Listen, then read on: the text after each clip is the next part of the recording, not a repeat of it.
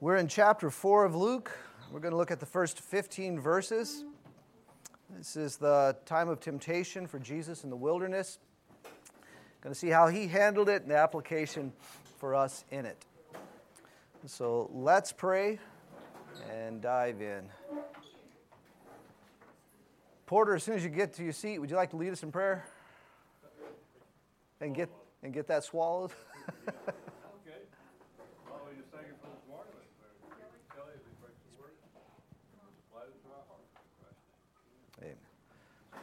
Yes, Penny.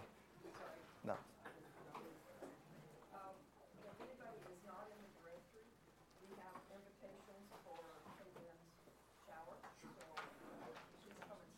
Okay.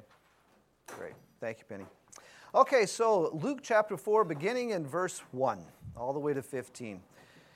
Jesus, full of the Holy Spirit, returned from the Jordan and was led around by the Spirit in the wilderness for 40 days, being tempted by the devil. And he, and he after, ate nothing during those days, and when they had ended, he became hungry. The devil said to him, If you are the Son of God, tell the stones to become bread. And Jesus answered him, It is written, Man shall not live by bread alone. And he led him up and showed him all the kingdoms of the world in one moment of time. And the devil said to him, I will give you all this domain and its glory, for it has been handed over to me, and I give it to whomever I wish. Therefore, if you worship before me, it shall be yours. Jesus answered him, It is written, You shall worship the Lord your God and serve him only. And he led him into Jerusalem and had him stand on the pinnacle of the temple and said to him, If you are the Son of God, throw yourself down from here, for it is written, he will command his angels concerning you to guard you, and, and on their hands they will bear you up, so that you will not strike your foot against the stone. And Jesus answered and said to him, It is said, You shall not put the Lord your God to the test. When the devil had finished every temptation, he left him until an opportune time. And Jesus returned to Galilee in the power of the Spirit and the news about him spread through all the surrounding district, and he began teaching in their synagogues and was praised by all. Um, what are some of your observations in this passage regarding temptation? What does the Bible tell us about temptation? Any thoughts? In, yeah. No okay, James, the Lord doesn't tempt anyone. Okay. Okay, by our own desires, we're led away. Okay. Anybody else? What's the Bible say about temptation? Flee. Flee from it. Okay. Why do you, go ahead, Porter? I'm sorry. Resist. Okay, resist. Okay. Why, why do you think Jesus, why do you think the, the, the Lord, the Holy Spirit would, would allow this for Jesus to be tempted? Okay, to be like the rest of us, to show his humanity. Okay. Any other thoughts?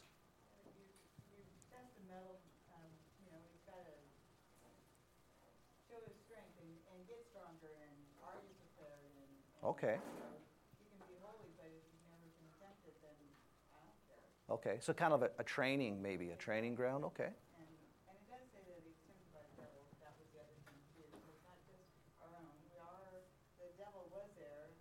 Right. Right. Yep.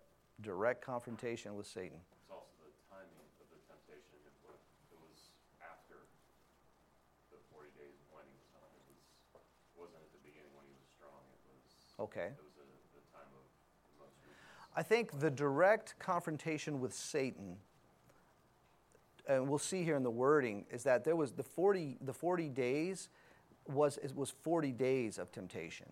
But then we have these three specific things that come at him when, and possibly because this would be in his, in his flesh, this would be where he would be the, the weakest, maybe. Any other thoughts? There is no temptation Okay.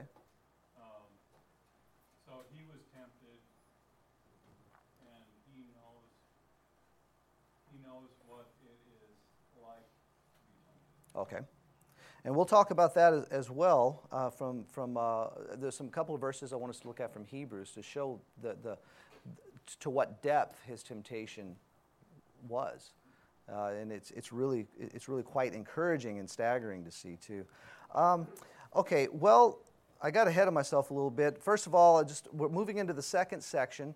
Uh, we've already seen the introduction of the Son of Man. So Christ has been introduced to us by, by John.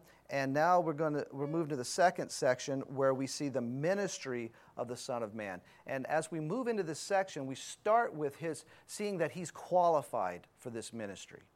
Um, so let's, there's a, there's a few verses that come to mind to me when I think about temptation. Uh, one is in James chapter 1. Let no one say when he is tempted, I am being tempted by God, for God cannot be tempted by evil, and he himself does not tempt anyone. So we, when we go through these things, we know that it's not God that's tempting us. Okay, this is this is this is Satan. This is evil. He's agreeing. Our flesh is agreeing with him, uh, or that's that's the that's the attempt, which we'll get to in a second here, of what Satan's trying to achieve. But another passage is in 1 Corinthians 10, verse 13 No temptation has overtaken you, but such as is common to man. And God is faithful, who will not allow you to be tempted beyond what you are able. Now, be careful with that. Okay, so right away we read that, and I think what's a, what can be a common misunderstanding or a common mistake is to think that, you know, he's not going to tempt me beyond what I am able, what I'm able to handle. Well, what can we handle as believers? To what extent? See, it starts off saying, No temptation has overtaken you, but such as common to man, and God is faithful See, the dependency that we have in going through temptation is not us, but it's the one who is faithful, it's God. And he goes on and says, But with the temptation will provide the way of escape so that you will be able to endure it. So, uh, so a couple of things here with, with temptation. We see that God is not the one that tempts, but he is the one who makes it possible for us to go through the temptation. Um, turn with me to Hebrews chapter 2. Uh, to build on what Tom was just talking about, here in Hebrews, it, this was just staggering to me uh, when the Lord showed it to me, talking about Christ and the temptation. Uh, in chapter 2, in verse 18, uh, we read this in Hebrews chapter 2, verse 18 For since he, Christ himself, was tempted, and that which he has suffered, he is able to come to the aid of those who are tempted. See, Jesus knows what it is to deal with the temptation. The incredible thing with Jesus is that he knows what it is to deal with it and defeat it. And because of this, he is able. He is the one who is able. Then go over to chapter 4, and in verse 15, we see the depth of this temptation that he faced. For we do not have a high priest who cannot sympathize, chapter 4, verse 15. We do not have a high priest who cannot sympathize with our weaknesses, but one who has been tempted in all things as we are, yet without sin. So we see that in that he's been tempted in all things, not only does he know about what we are, when we go through that temptation, he does not, know, not only know about it, he knows it. He knows what it is to face that, and he knows what it is to defeat that. Yes, sir.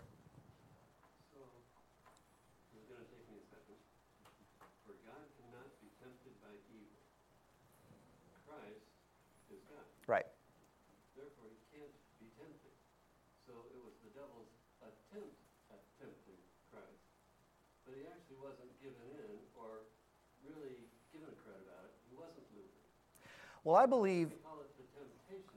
Yeah. Well, I believe. What I believe is going on here is that we have to remember that though Christ is God, he also, and we can't, we can't understand this, he also is 100% man. We talked about that some a couple of weeks ago, that you know, he is the Son of Man. We say he's the Son of God, meaning that he is God, Well, then, Son of Man means he is man. So I believe he is being tempted. And we'll get to, and I, and I think as we work through this, I, I think there's definitely the possibility that he could do that. And as we work through the passage, we'll see just how he dealt with that. That's a, a great question, great observation. Because I, think, and that's, that's what we'll be getting at. See, we're, we're going to watch Jesus and how he deals with temptation. What an incredible example for us and encouragement for us. Okay, any other thoughts with these verses? I Yep. scripture says that he's laid aside his, his Godhead, in a sense, when he became man, he laid it aside and walked in the wind, in appearance of the Lord. Okay. I was just gonna say, I, and I, you're, I think you're getting at this, but just, I think what I recognized at some point was that Christ is the perfect example of someone walking in the Spirit. Because I think we tend to say, well, he was God, so therefore everything was easy for him, you know? But I think what he, in reality, the only difference between he and us in practicality is he wasn't born with a sin nature. Right. But then he received the Spirit in a way that it wasn't like this is just, he had an opportunity to say no to the Spirit the same way we do. But he just chose to walk in the Spirit constantly in a way to be that example for us. Well, we see, I think, you know, he's referred to in Scripture as the second Adam. And, and so, you know, we, Adam, I don't, th- I, think, I don't think Scripture teaches anywhere that Adam had to sin. Yeah, that's. Right. He didn't have to. Okay.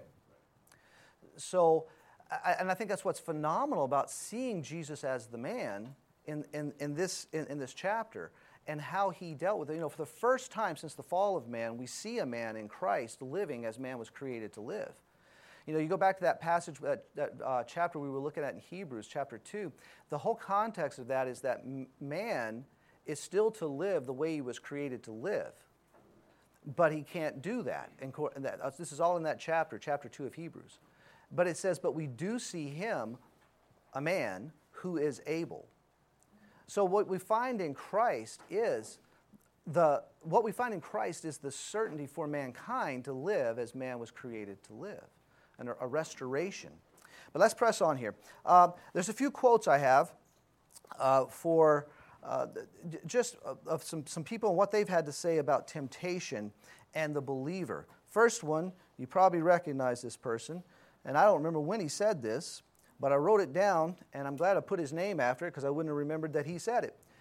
But uh, Charlie McCall once said this The yielded life is one that will include temptation. And you know, I, I appreciate that statement because we, you know, we can be, be caught in the trap of, you know, if I'm abiding, if I'm living the way I should, then this, then these things aren't going to happen to me. And then we're thrown into some just whirlwind, you know, thinking, what have I done this wrong? What, what, am, what do I need to do to change this? What is, you know, and we get so fixated on ourselves. And, and what do I need to do? Another statement comes from uh, Tozer.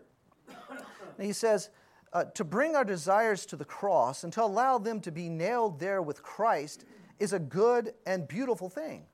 To be tempted and yet to glorify God in the midst of it is to honor Him where it counts. You see, we got to remember what we saw from Hebrews is that because Christ was tempted in all things, we got to understand that temptation is not sin. Temptation is, is, is the invitation to sin. And so when we're going through these things, uh, how, how do we see it? Do we see the temptation as a failure or do we see the temptation as an opportunity? Tozer goes on, he says in another place, when we see something that we know is wrong and therefore displeasing to God, we can react to it with a positive assurance as we say, God helping me, I will be different from that. In that sense, the very sight of evil can drive us farther into the kingdom of God. And so, with this, let's go and look at these verses in chapter 4. Uh, first of all, uh, we see that Jesus was full of the Holy Spirit. But being led by the Spirit, Jesus is attacked. And I, you know, I don't know if we naturally think of it like that. If I'm being led by the Spirit, you know, if I'm being led by the Spirit, I'm not going to find myself in this horrible situation. But we see, and it's important to see this at the beginning of this chapter, that Jesus was full of the Holy Spirit. And again, what I was referring to earlier, it was th- th- this, what he was having to deal with, this temptation was for the whole time he was there in the wilderness. In verse 2, it says, for 40 days being tempted. So, I mean, think of it. Put yourself in this situation 40 days of this. And he wasn't eating. We know that he didn't, he didn't eat during these 40 days. And then by the end of the 40 days, you know, think about this. You haven't eaten for 40 days.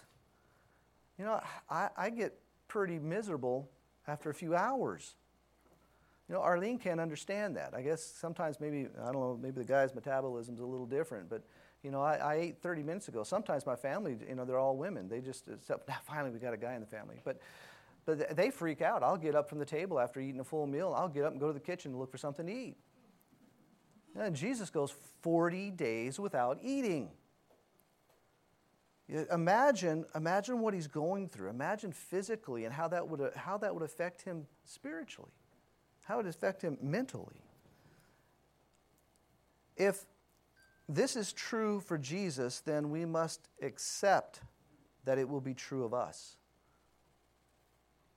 That being full of the Spirit, we will find ourselves in the midst of attacks. We will find ourselves in temptation.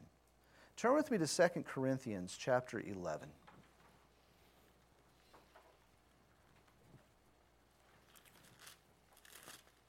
Second Corinthians chapter 11 and verses 30 to 33.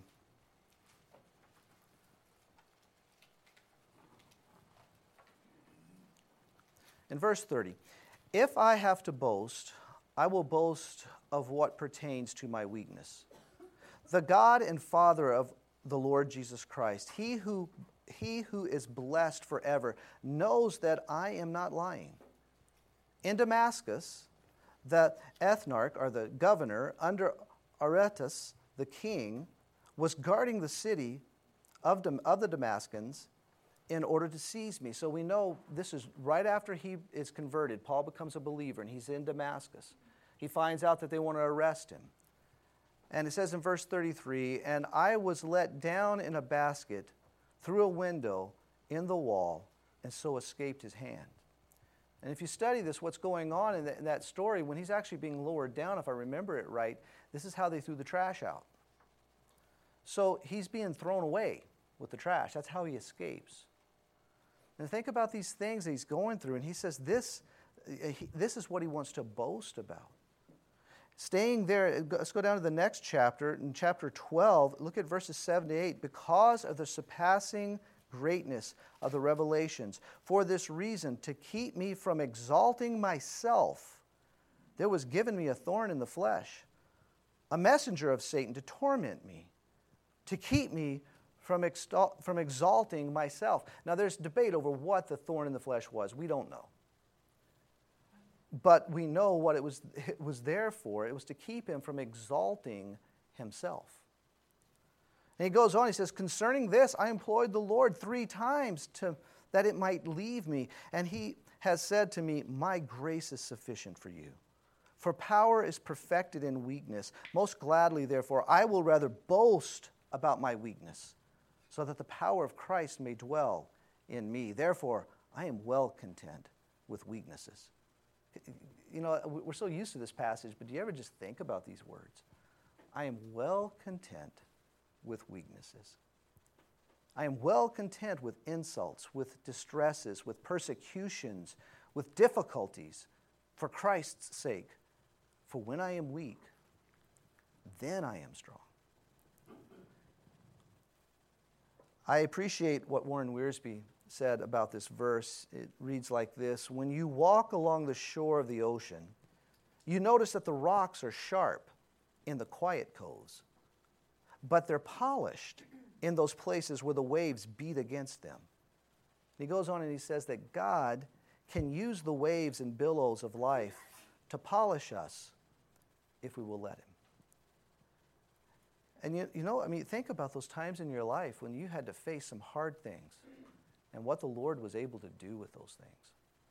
What He was able to do in your heart, what He was able to do in your life as you yielded to what He was doing, as you were trusting Him.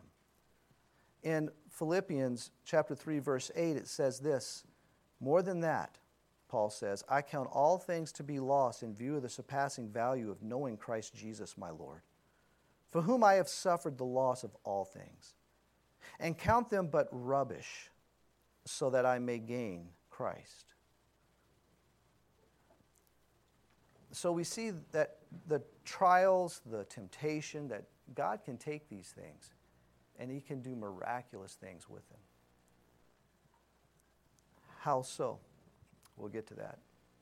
First of all, in the three temptations, back in chapter 4, there's, there's three things I see of how Satan comes at Christ and what his goal is in these, in these trials, in, these, in this temptation. What is he trying to do? Well, first of all, in verse 3, I think he's, he's trying to, to get Christ to take care of this problem himself.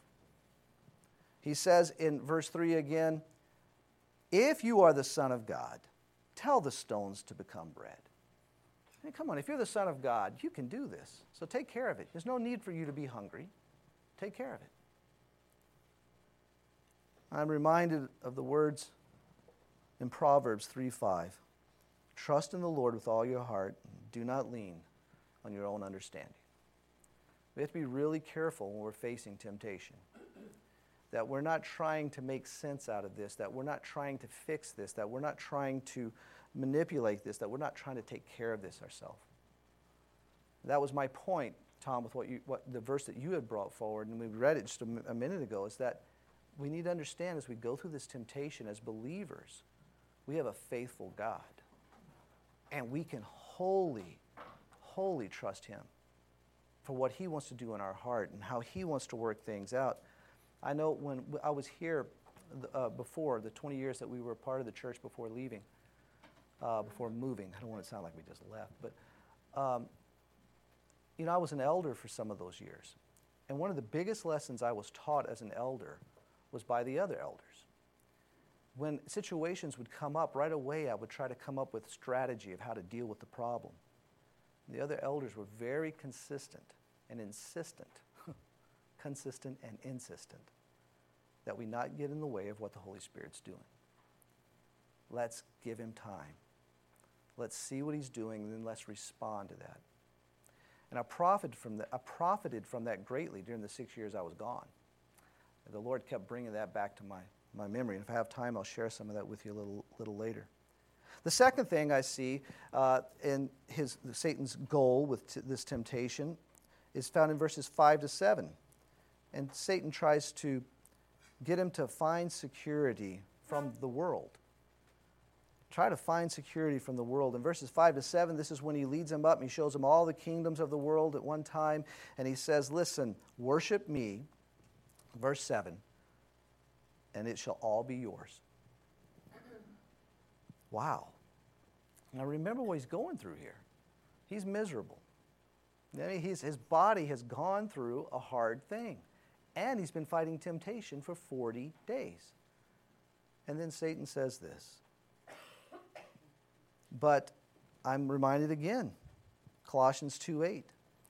See to it that no one takes you captive through philosophy, empty deception, according to the tradition of men according to the elementary principles of the world rather than according to Christ. We need to be careful that we're not trying to find security in what cannot give us lasting peace. Christ, He is the one that we are to be taken captive by. The third thing I see is in verses 9 to 11. Here, and I think it's interesting because here's Satan. See, Jesus has been using Scripture to combat this. And so Satan will use Scripture now. And basically, what he's wanting to do, he says, listen, Bible says this about you, so I think that's how we ought to go about this, and you ought to make sure this happens. So he says, God's will is good, but do it your way. God's will, man's way.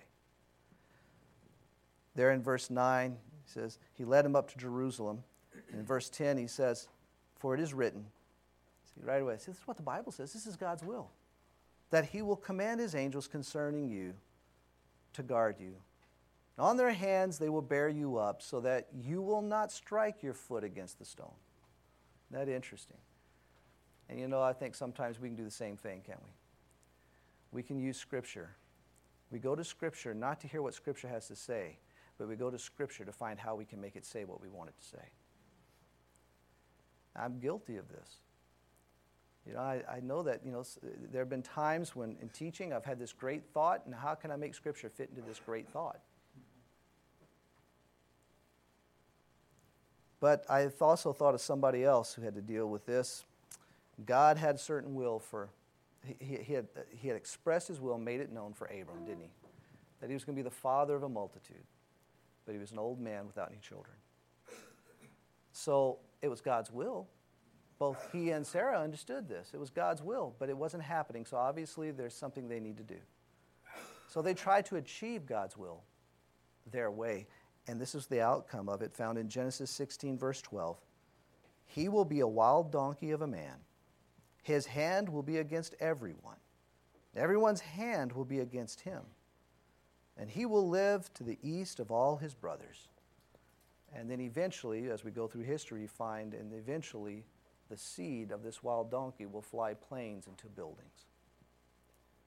Will fly planes into buildings. All because it was one moment in time where a man thought God's will depended upon him. We need, we need to be careful. Because Satan is not just throwing stuff at us, he is very calculating. He has a he, he, he's he's purposeful in what he's doing.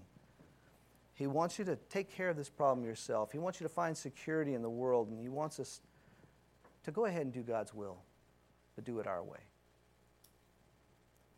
Any thoughts with this?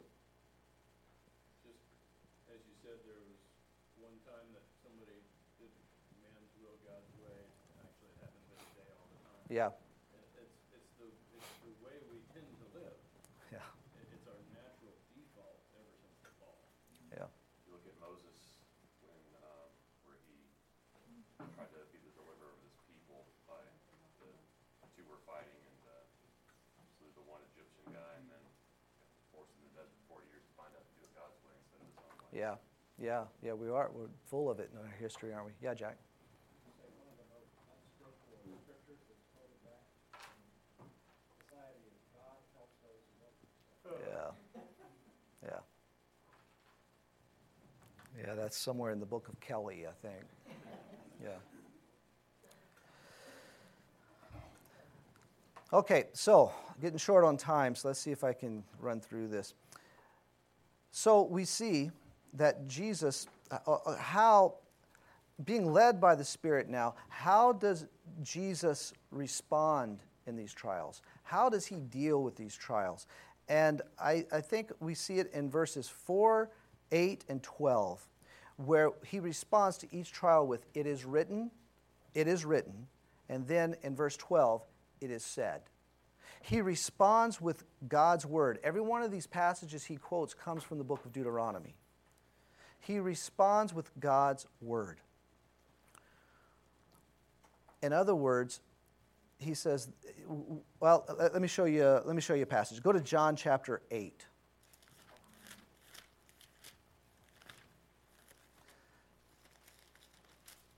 John chapter 8, and in verses 26 to 28, if you're taking notes, John 5 19 is another passage, but we only have time to read this one.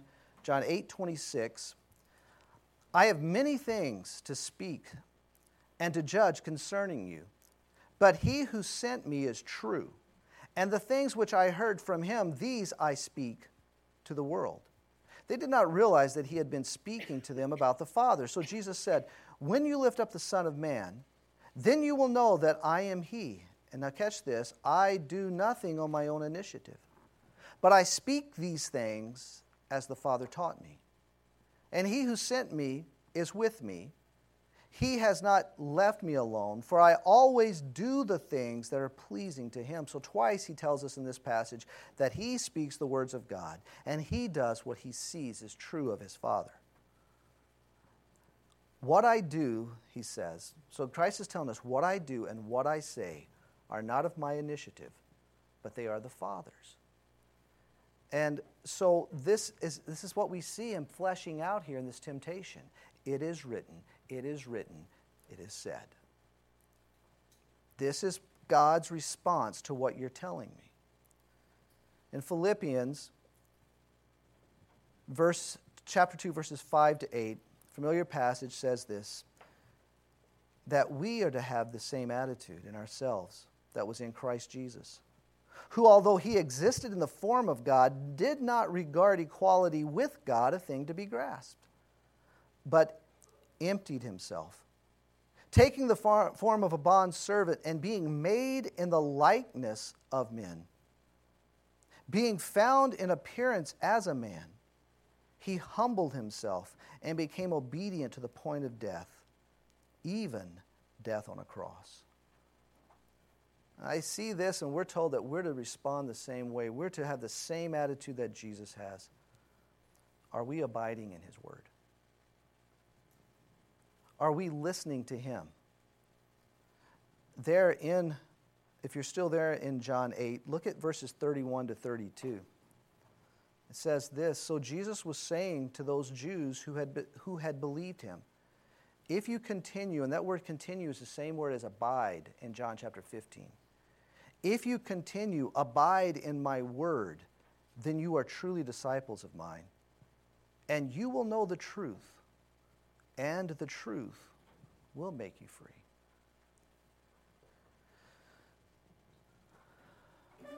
Are we abiding? Now, Jesus listened to the Father. What was the outcome of him listening to the Father? Well, the outcome of, was that he was led by the Spirit. In verses 14 and 15, verse 14, and Jesus returned to Galilee in the power of the Spirit. It's impossible for a man to go without eating for 40 days and then have to face a direct frontal attack from Satan. But we see here that Jesus does. When we think about this, we think about ourselves going through, we say, that's impossible. Not to eat for 40 days? To be confronted directly by Satan? That's impossible. I appreciate what Major Thomas said several times to us. He says, nothing has to be possible, it just has to be right. What is right is what is true. And what is true is God's Word. God brought Jesus to the desert. God led him by the Holy Spirit to not eat for 40 days. And so, 40 days without food and then have to face Satan for a man is not possible, but it's right for Jesus because this is where the Spirit has brought him. So, what's the result of Jesus listening to the Father? Well, Jesus went on in the ministry of the Holy Spirit by the power. He went on in the power of his Father, again, by the power of the Spirit. In John chapter 14 and verse 9, Jesus says this Have I been so long with you, and yet you have not come to know me, Philip? He who has seen me has seen the Father. How can you say, Show me the Father? Jesus says, When you see me, you see the Father. How is this possible? Because he only does that which he sees true of his Father. He only says those things that the Father works in his heart. He's abiding in the Spirit and he lives by the power of the Spirit. And, be, and from this point on, chapter 14, by the power of the Spirit, Jesus goes out, and so the rest of the book is a record of the power of the Spirit in Jesus Christ.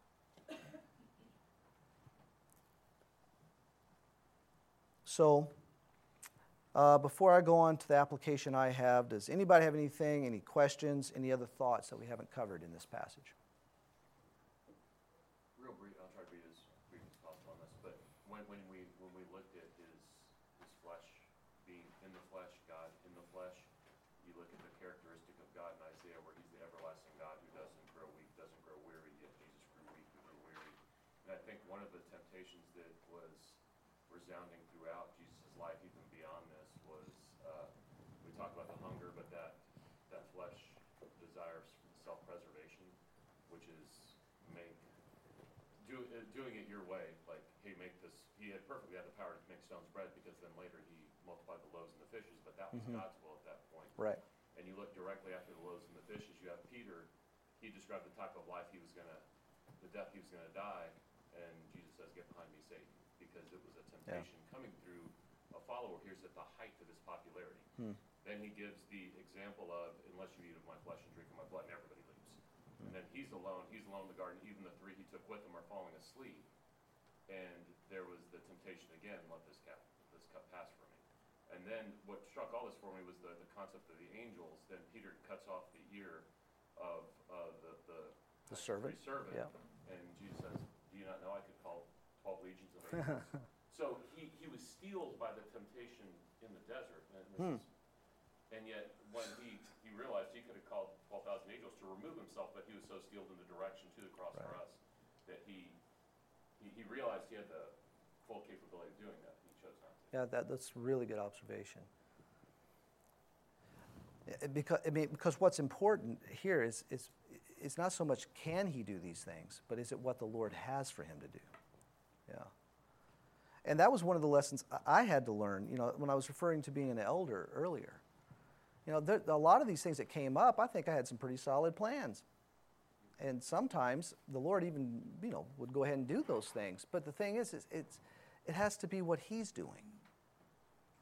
And we need to be listening to Him. What's He saying to us? In Christ, we have the ultimate example of how to face temptation.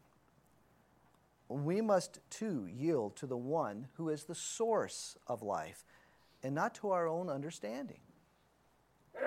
You know, I was, bless you, I was, um, when we were living here before, I, eh, that was my dream job. I was at His Hill, and I was there for 23 years. People would ask me early on, the first year, I remember somebody asking me, So, what are your plans in the future? And I said, Well, why do I need plans? I'm here.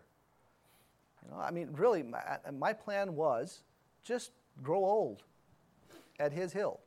That's okay. I mean, you get old, they're not going to get rid of you. They're not going to throw you out on the street. They're going to have to figure out something to do with me.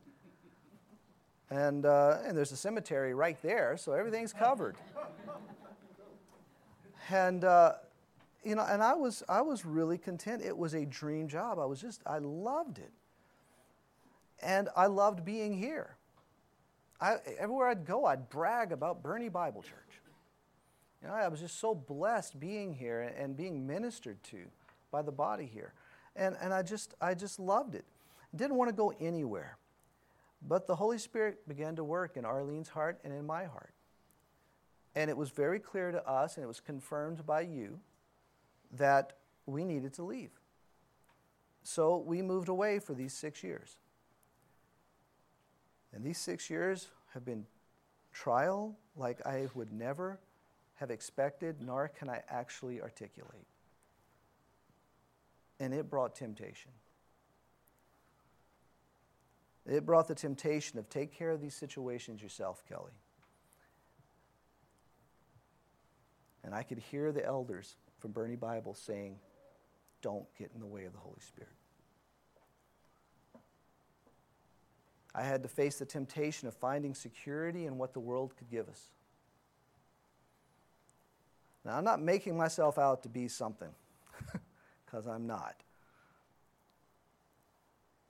But from day one, and I remember this, from day one, having left you, I began to go to the Word, and I found myself in those six years in the Word more than I ever had been in my life. And I was a teacher at His Hill for 23 years. And I taught this Sunday school class for 15 years.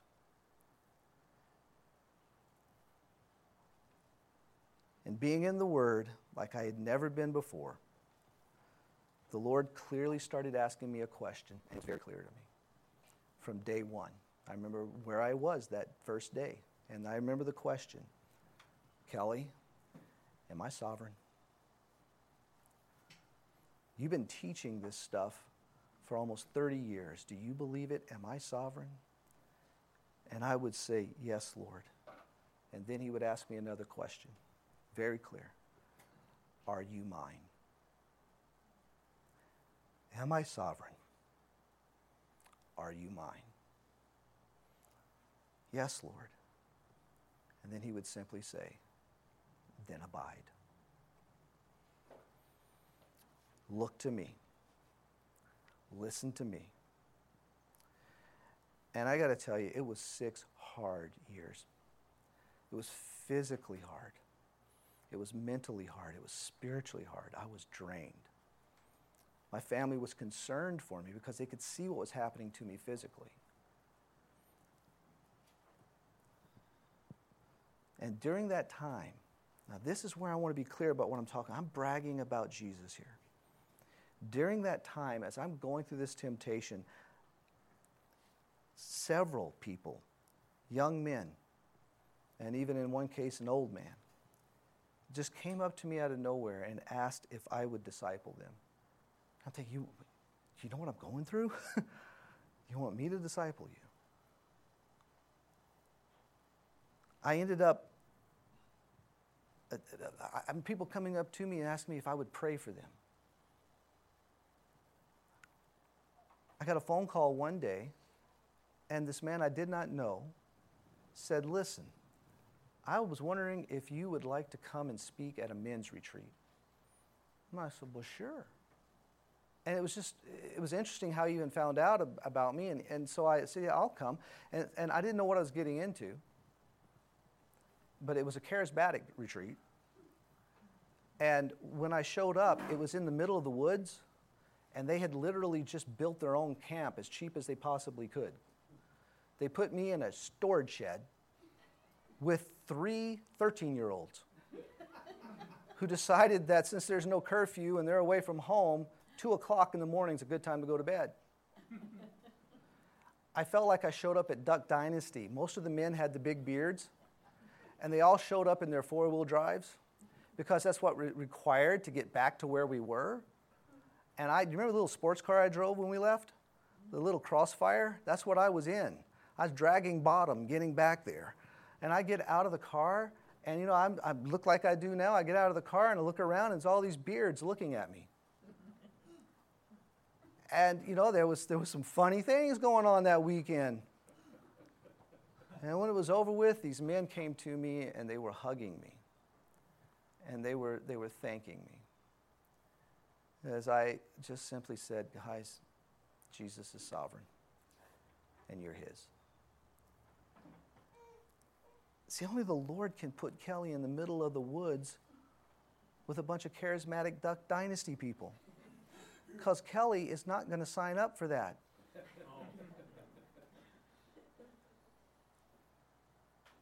He has humbled me. And I didn't know I needed so much humbling but I have needed it. This is His doing. And that's what I want to give testimony to. In 1 Corinthians 15:10 it says, "But by the grace of God I am what I am. His grace toward me did not prove vain, but I labored, labored even more than all of them, yet not I, but the grace of God with me." Philippians 2:3, "For it is God who is at work in you, both to will and to work for his good pleasure. In Colossians 1:29, for this purpose also I labor, striving according to his power, which mightily works within me.